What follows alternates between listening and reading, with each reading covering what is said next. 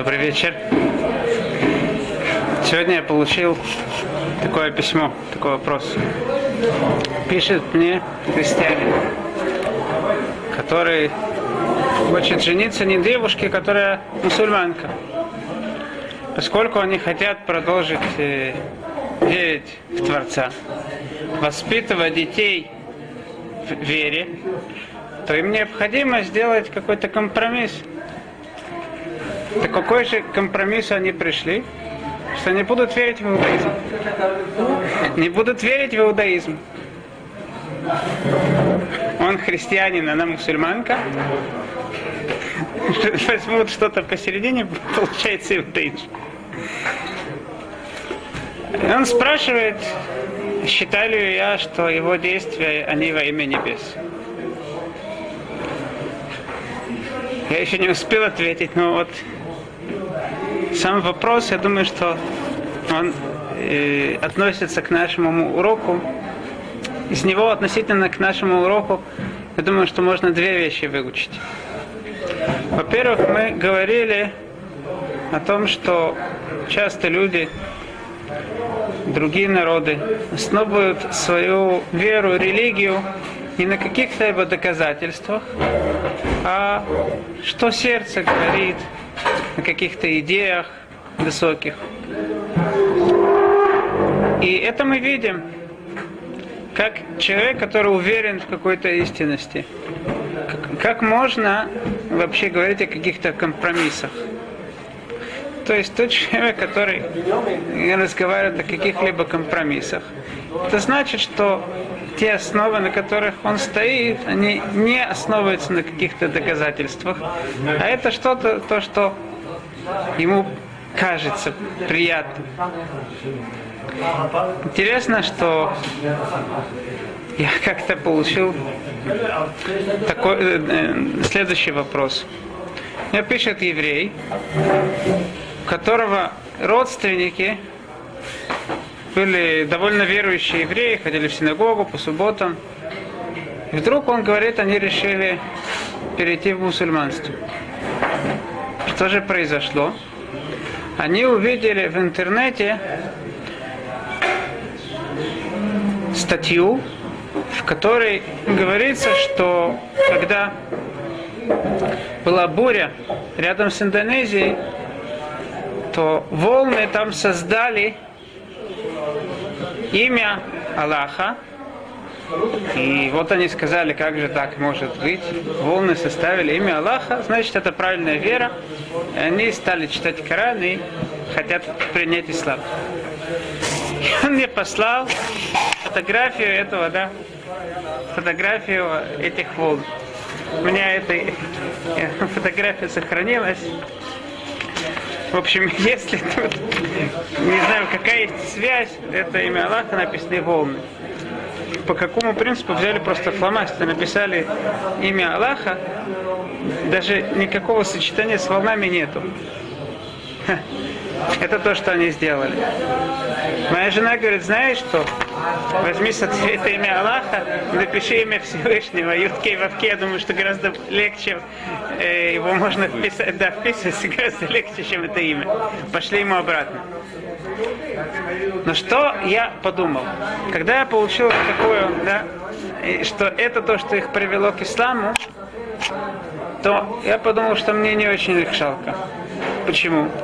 Потому что и приход к иудаизму это показывает, насколько они сильны были в иудаизме.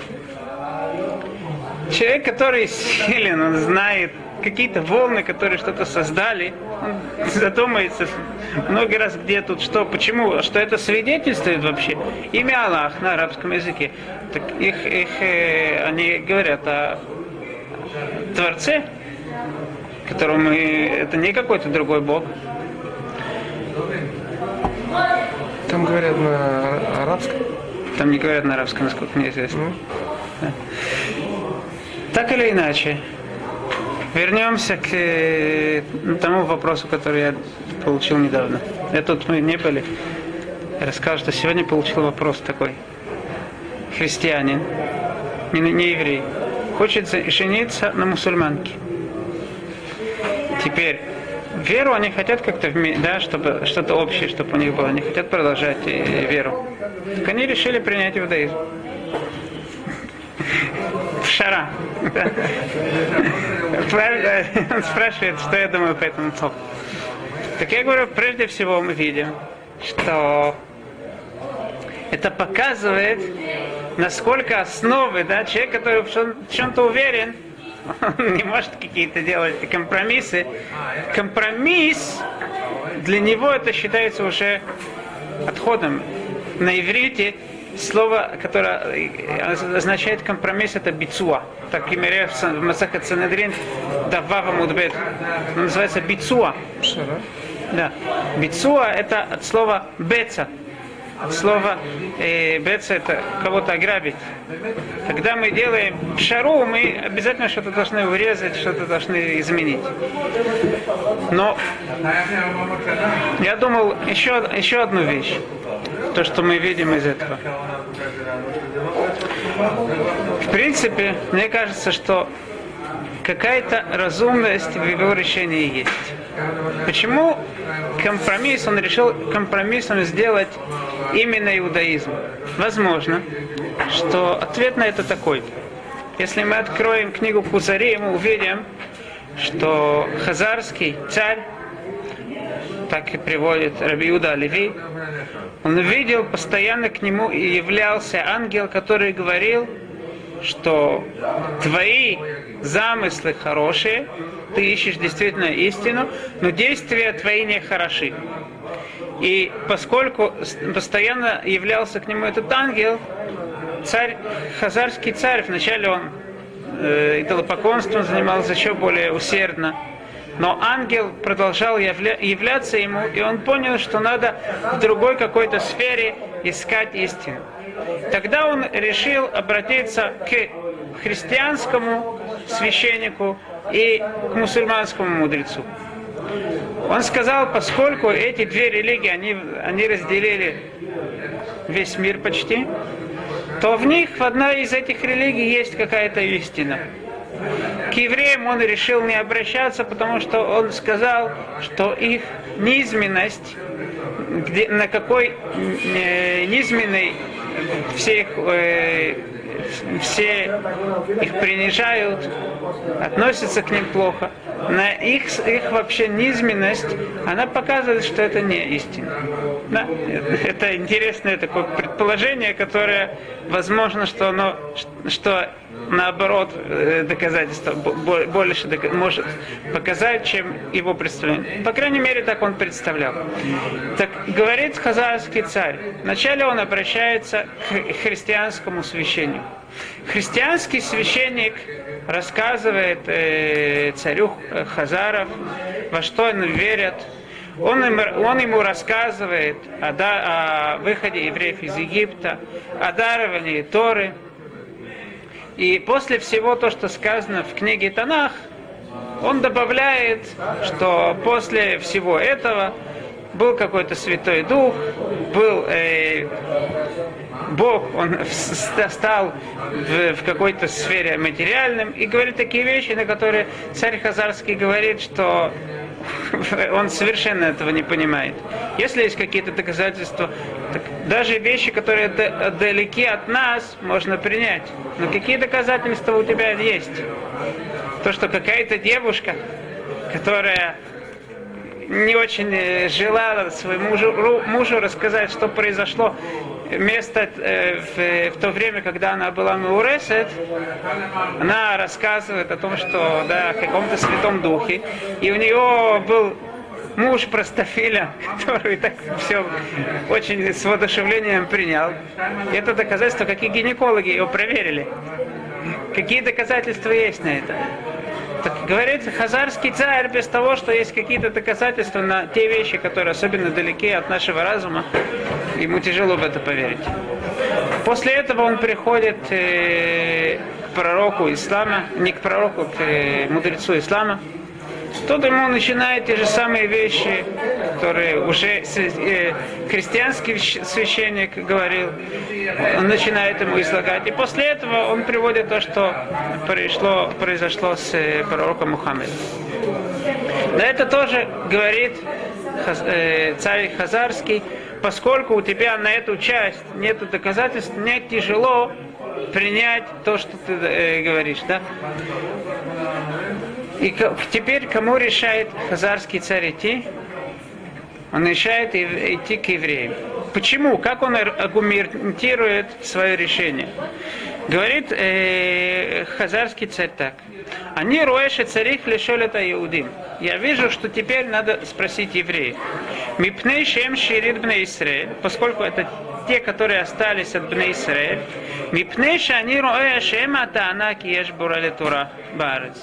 То есть, и общий знаменатель между тем, что он пошел к христианам, и тем, что он пошел к, мус, э, к исламу, к э, мусульманскому священнику, выходит общий знаменатель еврей. То есть, те общие знания, которые два этих священника утверждали, эти общие утверждения, они э, они находятся как и у мусульманского священника, так и у христианского священника. Поэтому, когда муж и жена, да, я в третий раз, очень интересное письмо, важно. Мне пришло, пришло письмо, да, э, пришло письмо, два, э, два человека, муж, му, мужчина и женщина хотят жениться. Он христианин, она мусульманка. Так что они решили сделать? Решили сделать компромисс, принять иудаизм.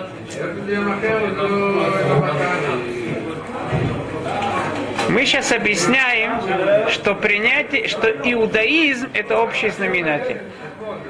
Потому что все ислам признает, а в книге Корана рассказывается о выходе евреев из Египта, и все, что сказано в Торе, там тоже рассказывается. Только есть какая-то добавка.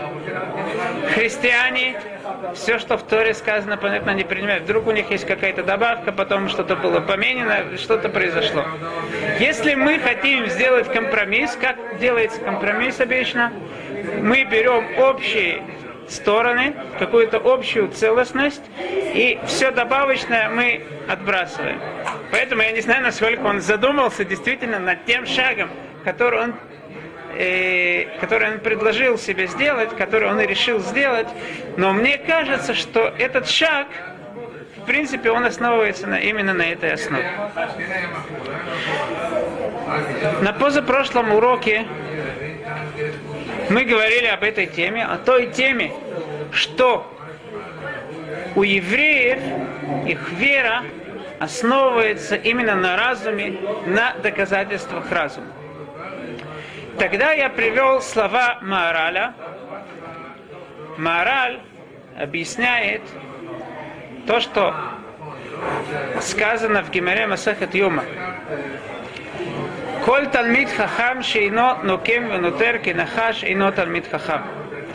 Мудрец, талмит хахам, который не помнит, не держит какие-то обиды в сердце, он не может считаться действительно полноценным Талмит Хахам. Это то, что мы привели на, в, э, в позапрошлом уроке. И я сегодня хотел бы немножко развернуть эту тему, поскольку мне кажется, что она не была э, до конца понята. Приведем, и так приведем, может быть, всю, весь, всю эту гемору, которая об этом говорит, чтобы лучше понять то, о чем мы говорили. Кроме того, нам важно э, пояснить, невольно задается вопрос. Мы видим в других местах в Кемаре, насколько Талмиды Хахамим, большие мудрецы, наоборот, они с легкостью прощали. Мы видим, что Гилель, к нему, э, допустим, Гимрав Масахат Шаббат рассказывает, что два человека поспорили между собой, смогут ли они так сделать, чтобы, э, чтобы Илель рассердился. И один из этих спорящих людей пошел к Илелю, стал кричать, когда Илель был в Йом Шиши, он э, был в ванной, тот кричит, кто тут Гилель? Илель ему говорит, что тебе, мой сын? Илель выходит, да, одевает халат, выходит, что тебе, мой сын? Тот начинает различные вопросы задавать. Почему есть люди, которых так глаза, почему есть э, люди, у которых э, ступени их ног, они широкие. Различные вопросы, которые для Йом Шиши, особенно перед субботой, они никак не подходят. И Лель все ему спокойно, красиво объясняет. Тот человек говорит, ой, вовой, я желаю, чтобы немного было таких людей, как Хилель. Почему? Потому что из-за тебя я проиграл деньги. Говорит Илель, что лучше, чтобы ты еще несколько раз проиграл деньги, но я, Наси, остался спокойный и принимал всех людей с радостью. Мы видим, что подход совершенно другой. А Леулам Ие Адам Анафтан, Кейлель говорит Гимара, пусть человек будет Анафтан это человек, который скромный, который всех принимает с радостью и не будет кабдан кишамай. Так как же мы объясним ту гемору, которая утверждает тот человек, который не хранит боль в сердце улот алмит хахам? Объясняет Маораль так. Талмит хахам, он кулосихли, он весь разум. Разум Одна из, из тех вещей, которые исходят из разума, что все должно быть по суду. Не, невозможно, чтобы какая-то вещь произошла просто так. Все должно быть по какому-то закону, по какому-то суду. Поэтому Талмит Хахам просто так не обратить внимание на какие-то вещи, просто так он ни, никогда не простит просто так. Но мы видим, что в дальнейшем Гимара спрашивает несколько вопросов. Во-первых, сразу же Гимара спрашивает о том, что сказано в Торе. Лоти ком лоти тор. Не держи э, обиду в своем сердце. На это говорит Гимара, что есть разница между вещами, которые относятся к финансам, на, про эти вещи говорит Тора. Если кто-то мне какую-то материальную вещь не одолжил, мне нельзя это держать в сердце. А если кто-то меня обидел, кто-то мне сделал больно, это да, не только можно, но Талмит Хахам должен это будет держать в сердце. В чем разница? Объясняет Маораль, что для высокого человека, для человека, который находится на высокой духовной, на высоком духовном уровне, этому человеку вообще не важно, для него это даже боли не составляет какие-то материальные вещи. После этого Гемора сразу же спрашивает, ведь говорится, в, говорит э, Рава, Ханеилавим вейнам улвим. Он объясняет посук. Извиняюсь. Анеилавим вейнам улвим. Шумим хирпатам вейнам мешевим алеем неймар вая кецет ашемеш бигвурато. Те люди, которые слышат их обиду и не отвечают, не, не спорят обратно, шумим хирпатам, они слышат, как их порицают, вейнам мешевим, и они в ответ не говорят какие-то да, некрасивые вещи, але про него говорится «Вая кецета шемеш бигврато». Он уподоблен солнцу, которое выходит утром со всей красотой. Говорит Гемора, что держать обиду он должен, но действовать, что-то делать, он должен молчать. Объясняет мораль. Почему? Потому что сехель, разум, это только сами, сами мнения.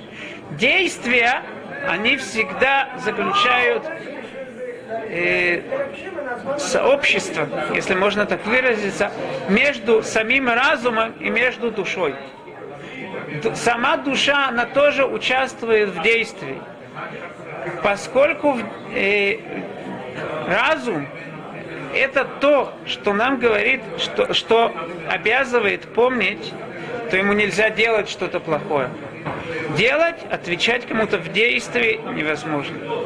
Дальше, более того, говорит Гимара, что